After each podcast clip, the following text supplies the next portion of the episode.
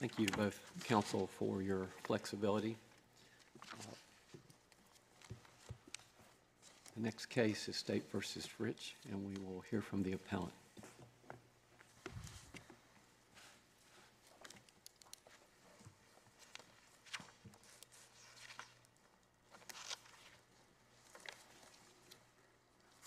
Good afternoon, Justices, Mr. Clerk, Counsel.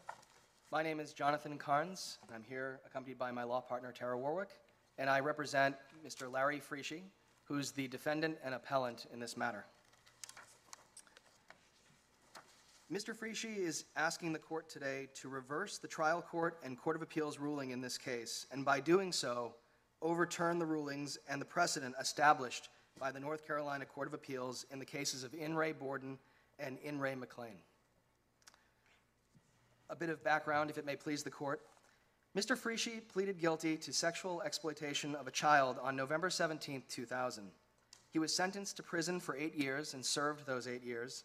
And upon release, he registered from the sex offender registry in the state of Colorado, Arapahoe County.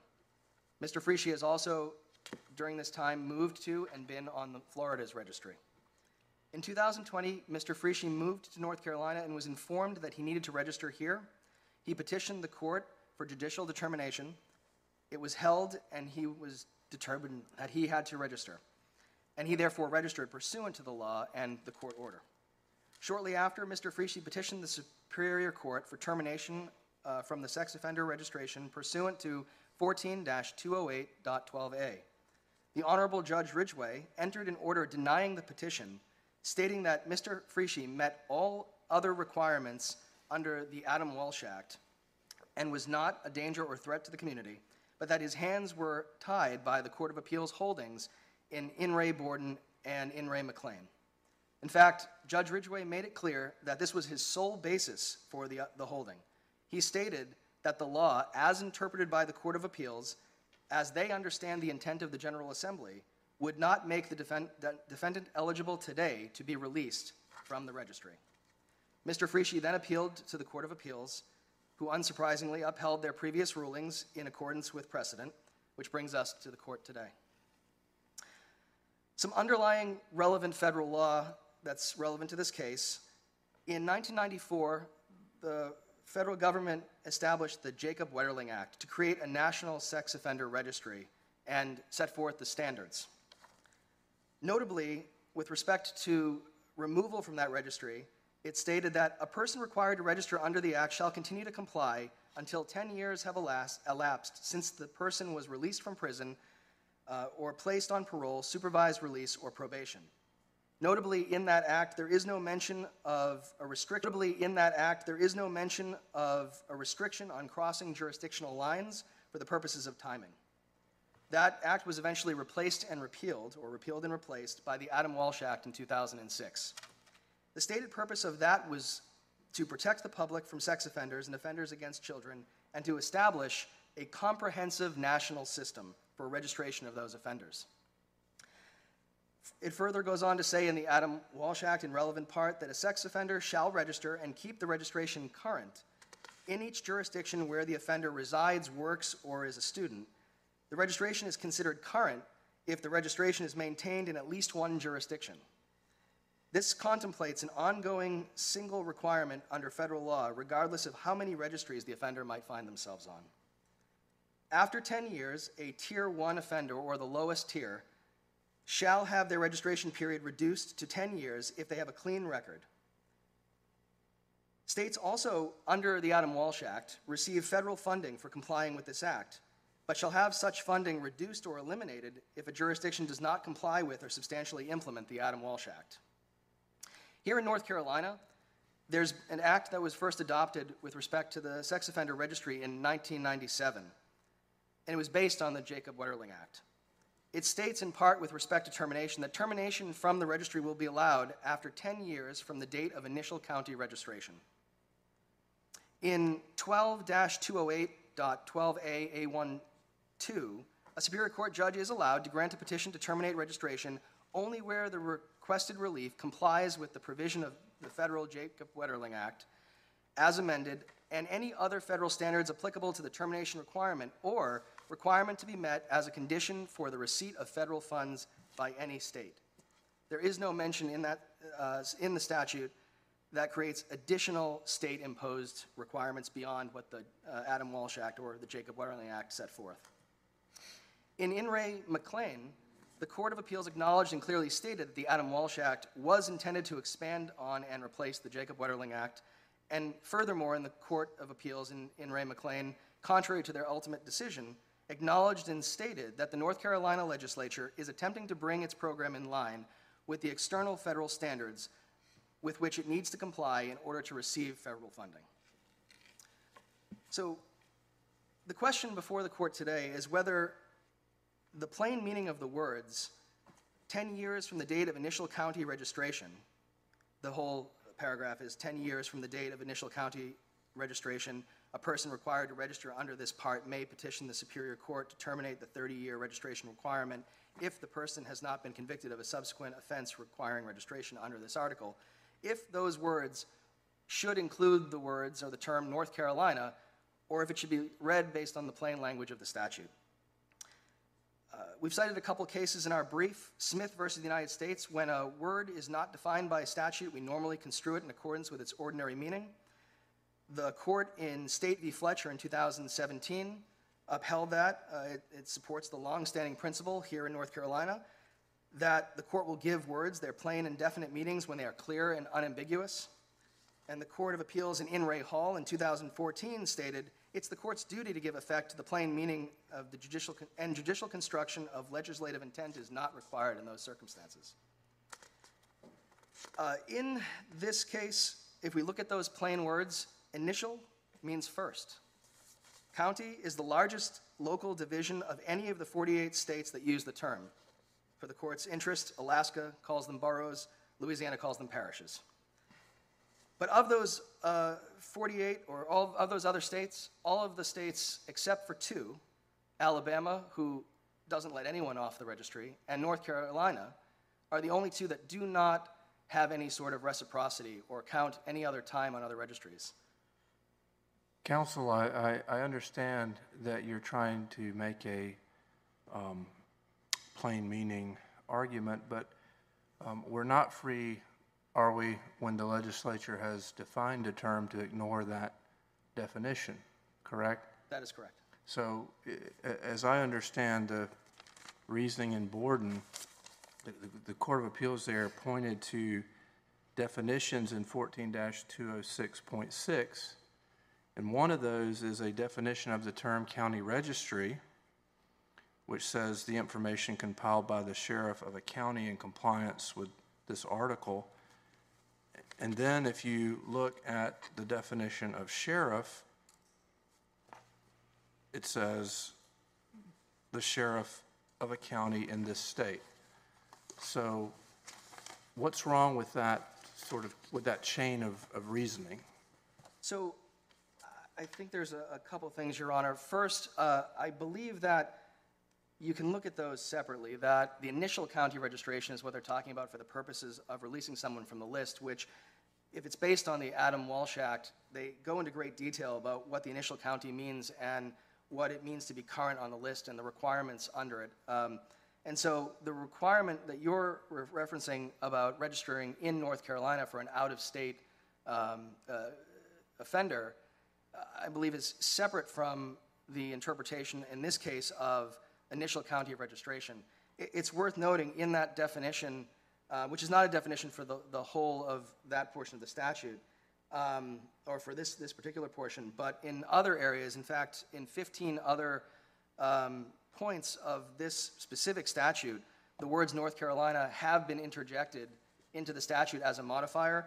Furthermore, uh, there are other statutes that um, have uh, also included the words uh, county in this state. And so neither of those modifiers are found in this specific provision.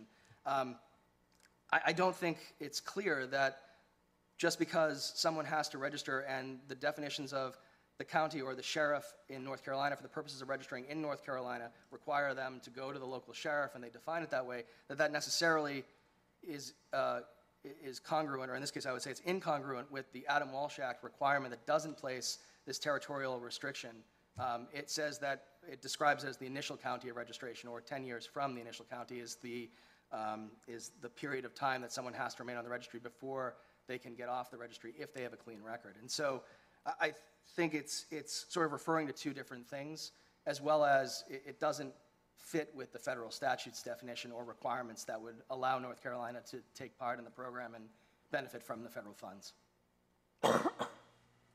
Thank you. And so on, on that note, too, uh, we actually do, if we are looking at it beyond the plain meaning of the words, and we're looking at the legislative intent, um, it should be noted that uh, Borden sort of, uh, it does reference that. It also makes reference to the fact that uh, the initial county, the reason they're coming to this conclusion is not necessarily legislative intent, but that uh, it's uh, in pari materia. And it's essentially just saying that because the statute is a North Carolina statute, therefore, the county must refer back to the North Carolina county. Interestingly, in re McLean actually looks at the legislative intent, which is why I cited it earlier, and finds that the legislature and the Court of Appeals made it clear that the purpose of North Carolina's statute was to bring it in line with the federal standards and the Adam Walsh Act. And it's notable that the Adam Walsh Act does not place this restriction, limitation, or reset on an offender's ability to remove themselves based on a clean record, um, as defined by the Adam Walsh Act. And so in, in the Adam Walsh Act, I think to further answer your question, excuse me, um, it, it goes on to define, for example, um, what the initial county of registration is. So initial registration actually requires, if someone is living outside of the initial county where the offense was committed and the conviction occurred, um, they actually have to register in that county as well. So that's a requirement under the Adam Walsh Act of that, uh, of that initial registration, that it be in the county at a minimum where the conviction occurred, not just wherever they're residing currently after they get out of their prison sentence, if, if they have one. And again, as I mentioned, furthermore, the General Assembly in, I, I, I mentioned to you that they mentioned North Carolina specifically as a modifier 15 times. That's in Article 27A. And then specifically an example I cited, 14-12.8, um, is one of many criminal law statutes in which any county of this state is specifically mentioned. And so I think when we're looking at the plain language, um, you know, and as well as the intent of the legislature, if the court is so inclined to go that way, it's clear that they wanted to, com- to comply with the Adam Walsh Act in order to get federal funding, and it's clear that the legislature could have put those words in either North Carolina or uh, in a county of this state, and, and chose not to do so. Can I ask you a question about the compliance with the Adam Walsh Act? Is there anything that suggests that by, that by being more strict, if you will, by requiring longer periods of registration, that a state would not be in compliance with the act? So the language of the Adam Walsh Act just specifically states uh, that um, any, any, uh, let's see here. It's,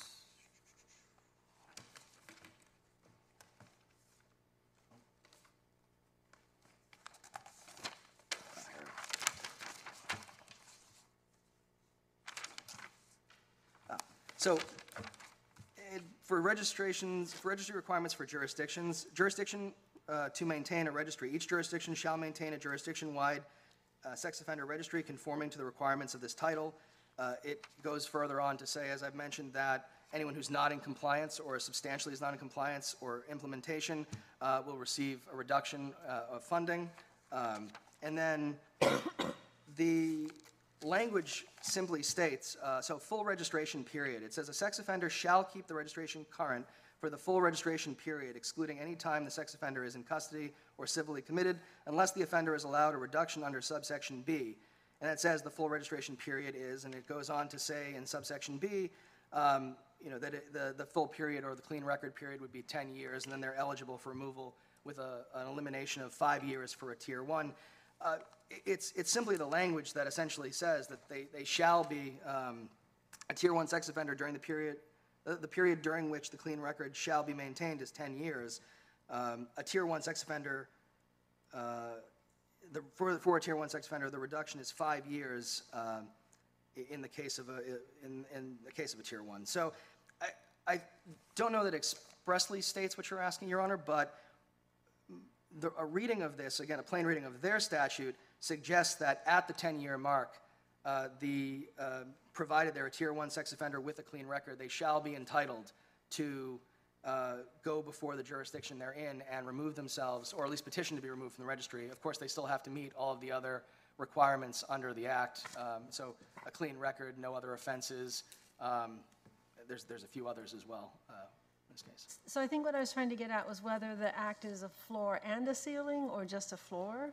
And it sounds like what you're saying is that because the act says shall be entitled, that it's, that it is also a ceiling. I think with respect to that, that provision, it would be a, a ceiling as well, that after the 10 years, in order to be in compliance with this act, you would need to grant a, a petitioner an opportunity to remove themselves from a registry. And it's notable that they describe the period as being current, and again, uh, current is described in this as being on at least one registry, but acknowledging the fact that you might be able to be on multiple registries depending on where you work or where you go to school or where you generally reside. So it could be that you're up on multiple registries, but that all is described essentially as concurrent. They don't make a distinction between, well, if you're on this registry for this long, um, you can remove yourself from that one, but not this other one. It doesn't make any distinctions in the federal statute. It, it only lists um, current as being at least one jurisdiction, uh, and then 10 years in that period. So, Is there any indication in the record that uh, North Carolina and you said Alabama, both of whom you argue are stricter than required by the Adam Walsh Act, any indication that uh, either of those states have been found in noncompliance? Not on the record, Your Honor. so, so the Borden case has been around since 2011. Um, The General Assembly's not reacted to that. Um, What inference should we draw from that? Your Honor, I, I, obviously, I, I'm not in charge of the, the federal purse. I, I don't know exactly uh, how that has transpired, whether or not we've received federal funds. What I can say is that the statute, as it is on its face, appears to be compliant. Uh, My argument today is that the statute is compliant as it is written. The uh, interjection of, of the requirement that the registration period go from the time of initial registration in North Carolina makes the act incompliant. I don't, I couldn't answer whether or not the federal government is aware of this, whether or not it's having an impact, uh, whether or not the legislature is concerned with the impact. I, unfortunately, that's not part of the record. I, I just, uh, what I do know is that on its face, we're certainly not arguing that, that there's anything wrong with the statute as written, that um, by all accounts, also in practice, for anyone who commits the offense in North Carolina, they are getting the benefit of that 10 years being on the registry here. It's, it's really only um, offenders who are moving in from outside of the state that are having this additional, for lack of a better term, burden placed upon them where they have to, uh, basically, they don't get any time served or credit for being on another registry. They basically start anew. And so um, it, becomes non-compliant in that sense. So in some ways, I believe the state is compliant when you're talking about someone who was convicted here and who's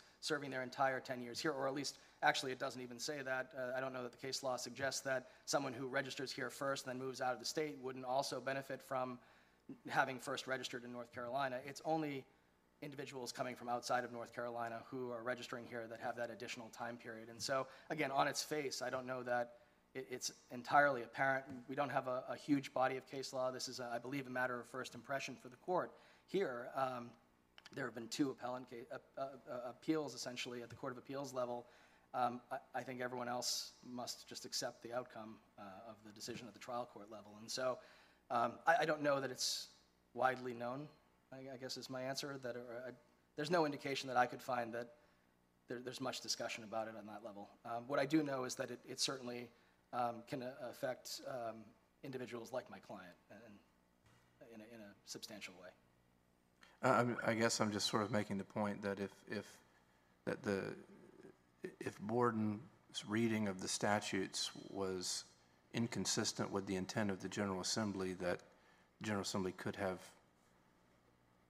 addressed that and has, and has not. They certainly could have. I, to be perfectly uh, honest, Your Honor, excuse me, I, I think that it, it certainly, there's no question that uh, this, the statute itself and the purpose for the statute is in the public interest, is in the interest of law enforcement, is in the interest of the state. I don't think the state is particularly harmed as long as they're still getting federal funds or if, if they want them um, from having this interpretation. Uh, I'm simply arguing that individuals who move from out of state might be harmed. And so I, I don't know that there's, pro- provided there isn't, uh, and maybe there isn't, uh, um, uh, an attack on the funds, if the state is still allowed to, to enjoy those funds or a portion thereof, um, perhaps there's no need for them to change it. Um, like I said, I think on its face, it, it's not readily apparent that there's any issue with the, you know, or there's any incongruence with the Adam Walsh Act. I think it's only in these limited circumstances where you have out-of-state uh, individuals moving here. Uh, as far as whether or not they would want to change it, I, I think there's definitely a um, desire by the state to keep these lists. As I said, I, I think it's, it's perfectly reasonable and, and warranted and in the best interest of the public. Um, and so I don't know that it necessarily harms them from, or the state from having a, a more comprehensive list than maybe it would if, if uh, you were to overturn uh, the, the Borden case and the McLean case. Um, I- I don't know that it necessarily doesn't harm the state either. Obviously, it would it potentially cause more work uh, for law enforcement if they have to keep track of individuals in the state or if they have to go to more hearings and that kind of thing. But, um, you know, I, I don't know that the state uh, doesn't see an upside to this not being challenged. Um, You know, the more people that are on the list, the, the more law enforcement has notice of individuals who may have committed offenses in the past. Uh, The question before the court today, I believe, is just simply uh, whether or not individuals should be allowed to remove themselves from the list uh, after that 10-year period that's specified in the Adam Walsh Act. Council, in the uh, 48 states that recognize some sort of reciprocity, do you know, do, do those statutes do so by explicit acknowledgement, or is it a situation like we find ourselves in here? So I didn't write them all out in the brief, uh, but yeah, I have, I have read all of them. Uh, So it's, it's not quite half, but about half of them have actually put reciprocity lines in their statute saying that they'll recognize it. The other half are sort of where we find ourselves, where it just, it kind of mimics the language from the Adam Walsh Act. Um, I think in the circumstances, I, I would argue that in the circumstances of where they've actually written into the language a uh, specific reciprocity provision, uh, that it actually just might be sort of doubling down on, on saying that you're going to comply with the act, whereas the act itself does not put this limitation. So I'm not sure that it was necessary for them to do so, but in some cases they spelled it out specifically to, um, to maybe shed some light or clear up any questions that might have, or confusions that might have occurred. Um, It's interesting, too, some of the statutes also will go towards, uh, if you move out of the state, whether or not that time still gets counted, or, you know, if if you, you know, or or that kind of thing. In fact, I think it's always in the situation where, um, I think uh, Louisiana is an example, where if you move out of the state, they're saying specifically in the statute, you still can use that time towards your credit.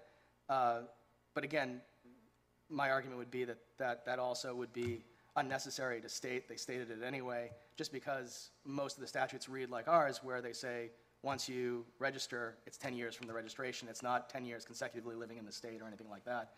And then can I ask you about the fourth paragraph under subsection A in, in the request for termination of registration requirement? It talks about uh, if the defendant was convicted of a reportable offense in any federal court, the conviction will be treated as an out-of-state offense for the purposes of this section, and I want to get your read on whether that implies that within this statute for the ability to petition to terminate, we're treating out-of-state offenses differently than in, out-of-state and federal offenses differently than in-state offenses. Well, I, I would agree with that premise generally in the sense that um, the statute was updated a number of years ago to sort of rectify the situation because people were moving to the state and um, there wasn't really a system to, to deal with that. And so the statute as it reads now does recognize and, and sort of uh, uh, deals with how out-of-state litigants are supposed to, or, or not litigants, out-of-state um, offenders are supposed to report. And so the requirement is for them to come to the state, report within a certain amount of time, I think it's a few days, three days, and then um, to either enter themselves onto the registry or to uh, request, and this was the change that was made a few years ago, to request a hearing for determination. So obviously, there are some states that have statutes that are uh, different than ours. In fact, in, in this present case, not that it necessarily matters at this level, but on the trial court level, while there was a similar statute, the language read very similar, uh, to what uh, Mr. Fritsche was convicted of and what was on the books here in North Carolina, the states actually view the statutes very differently. One is specifically determined to be a violent offense, whereas the other one in, in Colorado, so North Carolina considered a violent offense, Colorado considered a nonviolent offense. And so it actually had different implications on Mr. Fritsche's abilities to, to participate with his children's lives and things like that. Um, to answer your question, I think that uh, there is a, um, a sort of an understanding that there are offenses that are out of state, and then the state has to basically go through that process of figuring out whether or not that would be a reportable offense under North Carolina. So I think that's part of the process that's built into the statute.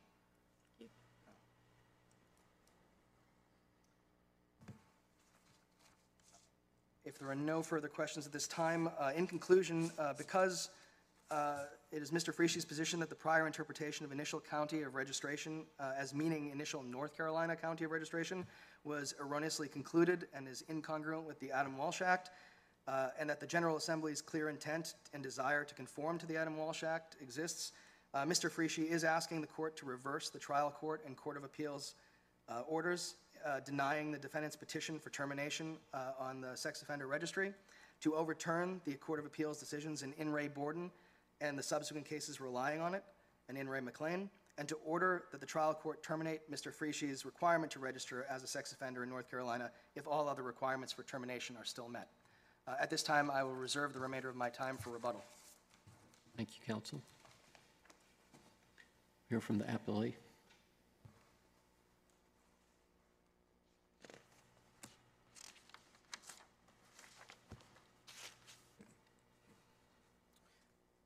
Good afternoon. May it please the court. My name is Brian Nichols, and I represent the state. Before I begin, I first want to apologize to the court for my brief and not understanding that the court only granted certiorari on issues one and two. Um, I know I addressed issue three as well as one and two, and the court did not grant certiorari on that issue, and I, I want to apologize. I take ownership for my mistake. Um, I also want to apologize for not submitting a brief to the Court of Appeals.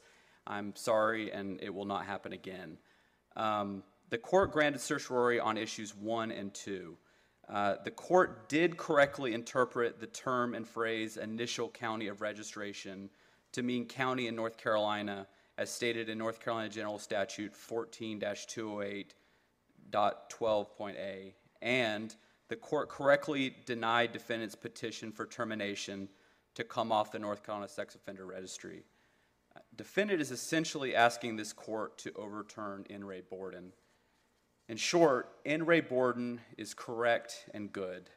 Borden reflects the intent of the General Assembly, and it is good policy for North Carolina. This court should not overturn Borden. North Carolina wants sex offenders who choose to move to North Carolina to prove that they are clean while living in North Carolina for 10 years before they can apply to be taken off the registry. I will first address issue two. First, defendant was charged with 24 sexual offenses in Colorado back in 2000. That year, he pled guilty to sexual exploitation of a child. While on parole, he violated the court's order that he stay away from the victims and was sent to prison for eight years from 2000 to 2008 in Colorado. After getting out of prison in 2008 in Colorado, he was placed on the Colorado Sex Offender Registry. Uh, defendant moved from Colorado to Florida, and in the transcript on page six, line six, it says he moved uh, in 2014 to Florida, but in the defendant's new brief on page five, in the third paragraph, it says in February of 2020 it moved, he moved to Florida. So he moved to Florida and registered there, and then in October 2020, defendant moved to North Carolina. Um, the defendant did not initially register in North Carolina as a sex offender, but filed a petition for judicial determination whether he needed to register in North Carolina. So for six months, defendant was living in North Carolina and was not on our sex offender registry. In April 2021, a judge determined that the defendant did have to register in North Carolina, and the defendant registered. Um, defendant registered as a sex offender in North Carolina, but right after, he petitioned the court to be taken off, even though he'd only been on the registry for less than a month. the petition for removal came before the Honorable Judge Ridgway in Wake County, and at the hearing, Judge Ridgway denied the petition for removal.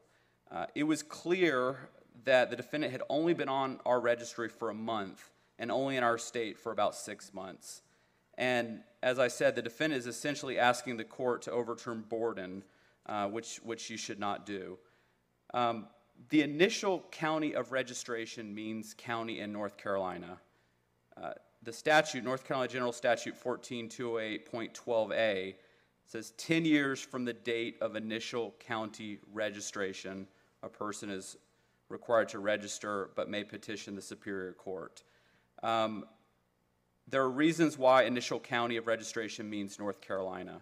So in North Carolina, we have 100 counties, and a convicted sex offender registers in the county where he lives. Uh, you have 49 other states and several other territories. Um, some states don't have counties that handle sex offender registry in various different ways. Um, some sex offenders, some states have sex offenders register in the city they live. Some states um, have you register at the state level. Some, sex, uh, some states have sex offenders register in large cities that cover multiple counties, but if you live in the county in a unincorporated city, you register in the county. To assume that North Carolina and the General Assembly was addressing all different variations of sex offender registry laws in all different states is a huge leap. Um, this is the North Carolina legislature, and they're talking about registering in North Carolina. Uh, the law, the full name of the law is the North Carolina Sex Offender and Public Protection Registry. And it is to assist law enforcement monitor sex offenders and protect the public, um, including sex offenders when they have moved here from other states. Um, under defendant's interpretation, um, sex offenders who live in states that have lifetime registration or 25 years could move to North Carolina and, and that same month come off our registry. Um, it goes against good policy and the General Assembly's intent and the holding in Borden. Um, the Borden co- court looked at legislative intent, and this court should also. So, when interpreting a statute, obviously you first look at the words in the statute, then go to legislative intent and the spirit of the act and what the act seeks to accomplish. Um, when going through the statute, the Borden court not only looked at the words initial county of registration, but they also looked at the context, intent, and what the, the statute seeks to accomplish. Um, when you look at the words initial county of registration or the context, including that, you get to the same place. That the North Carolina General Assembly intended it to be 10 years registered in North Carolina before you could apply to come off the North Carolina Sex Offender Registry. Can I, can I just ask you then, uh, you're taking the position that the language is ambiguous and that we need to look to legislative intent to interpret what it means? So the Borden court looked to legislative intent. Um, they not only looked at the language, but looked at what was going on before. So that's what I was saying that the, the Borden court was doing, was, was looking to that. Um, I think when I, when I read um, from a North Carolina legislature saying county, um, I see that as being county in North Carolina. Obviously, defendant sees it differently, and going back to what the Borden court is saying, they, they look to the legislative intent and what was going on.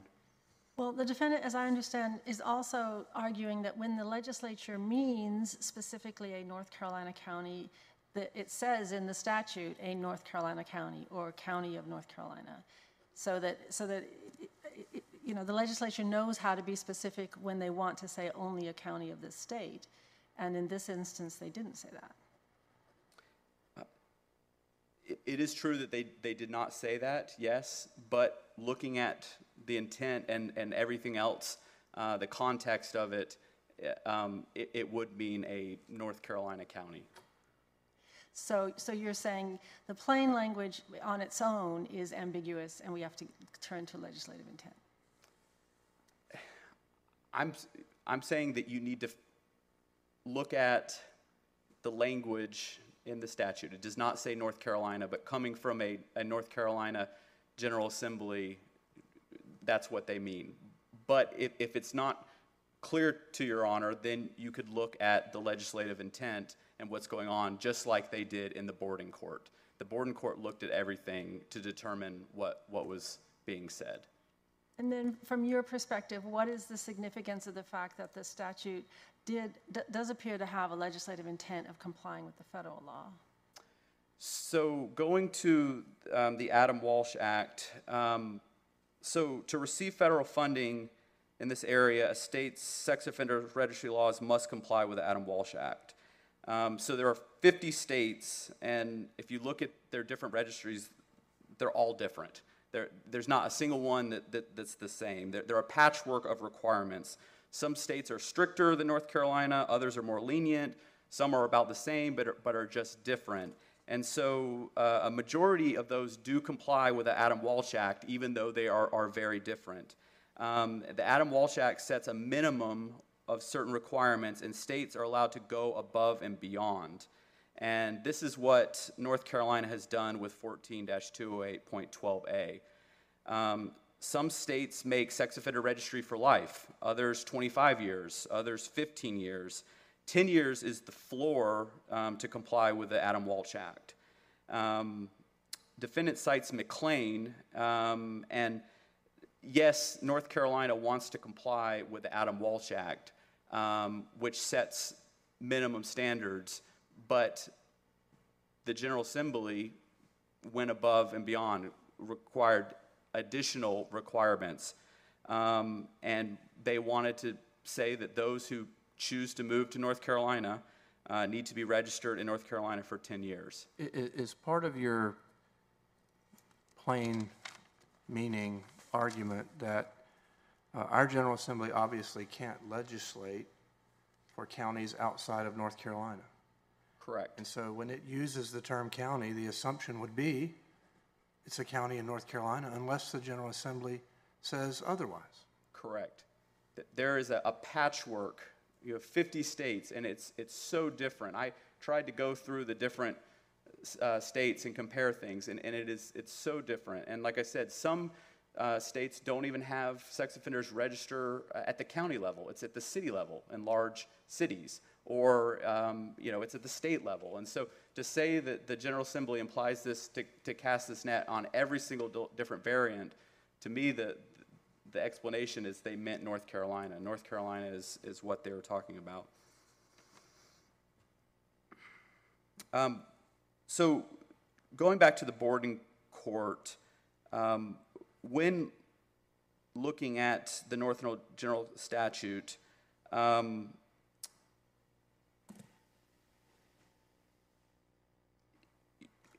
the, initial county of registration, or, or in context, if, you know, if you look at the, the intent, you get to the same place. Um, going to the second issue, uh, when the defendant petitioned the court to come off the registry, uh, he had been on it for less than a month and had been living in North Carolina for only six months, almost entirely unregistered. Um, he's still on the Florida registry, which you stay on for 25 years. Um, at the hearing in front of Judge Ridgway, it was undisputed the defendant had only been on the registry for a month. And that stopped all inquiry and analysis. Judge Ridgway couldn't even get to the determination whether he should come off or not because the statute and the case law was, was clear on that. Um, Judge Ridgway um, applied the law to the facts, and for that reason, um, correctly denied defendant's petition to come off. Um, in conclusion, uh, In re Borden is good and correct and should not be overturned. Uh, it reflects the General Assembly's intent and is good policy for North Carolina. Sex offenders who choose to move to North Carolina have to show that they are clean for 10 years in North Carolina before they ask to come off our registry. Uh, In re Borden should not be overturned. Thank you. Thank you, counsel. Rebuttal? Yes, briefly, Your Honor. Uh, In response to the state's argument, first, I'd like to say that uh, just to correct for the record, that Judge Ridgway did make the determination in the hearing that should the Court of Appeals uh, interpretation not exist, uh, Mr. Fritsche would have on that day been allowed to be removed from the registry. It was only, and he made it very clear in his decision and uh, in the transcript, it was only because of uh, the interpretation of the court as it currently stands and their interpretation of legislative intent that uh, he could not make that ruling that day. Uh, To address the six-month uh, period of unregistered time, uh, the statute, just to clear the air on it, the statute requires either registration or to file a petition for determination as to whether or not to be on the registry. Uh, Mr. Fritsche did that within the required time period after moving to North Carolina. Uh, It was some continuances that led to the, uh, the six months uh, on the part of the state. Um, Again, we've heard about how uh, North Carolina can't legislate outside of North Carolina and can't figure out everything that's going on in other states, but that's why the Adam Walsh Act is a comprehensive national system. Essentially, it was set up so that the states did not have to figure out all of those intricacies, that they could follow the Adam Walsh Act, and as long as they did so, um, we're not going into it today, nor should we have to, but the Adam Walsh Act actually sets up and describes everything from how the registry should actually be set up on digital databases. So it's, it's a real comprehensive program or plan that the federal government enacted in order to get all of the states sort of together and in line, not only for that reason, but so they could actually notify themselves or other states. So there's specific requirements in the statute uh, on the Adam- Walsh Act that if someone's trying to remove themselves from the registry, they actually have to reach out to the initial county of registration where they, where the uh, conviction took place and let the sheriff know that they're doing it. If they change their name or addresses, they have to reach out through the databases to let other states know that this individual might be on the list for as to whether or not they've changed their name, address, other personal information. Um, So there is a, there is a sort of a national network that's created by this. Um, We heard a little bit from the state about public policy or good policy. Uh, I won't go into too much of a story because my time is short, but uh, public policy, uh, you know, first and foremost, public policy should be one to uh, to follow federal law. Second of all, good public policy or uh, public policy should be treating all citizens equally. I know that the court has not taken up the issue of uh, the third issue that we had raised, which was in regard to constitutional issues, but purely from a public policy standpoint, we certainly want to make sure that if individuals are registering here in the state and individuals are registering outside of the state, and in my uh, brief, I gave an example of someone who lives maybe a mile down the road but in a different jurisdiction, uh, and they both commit the same uh, offense and are convicted of the same crime and spend the same amount of time in prison. They both get let out. One person's here in North Carolina for 10 years on the registry, the other person's in their other jurisdiction, and at that 10 year or just about the nine year mark, they move to North Carolina. Uh, both are, would otherwise be determined to not be a threat to society. They meet all of their other um, uh, all their other requirements under the statute, that one should be able to be removed from the registry while the other hasn't proven their time here in, in North Carolina, even if they've proven time for countless number of years in other jurisdictions that they are not a threat to society and should be removed. Public policy would, in my eyes, mean treating those individuals the same and giving them the same opportunity to be removed from the registry if they meet all of the other requirements. Uh, Thank you. Thank you, Counsel. Thank you to both.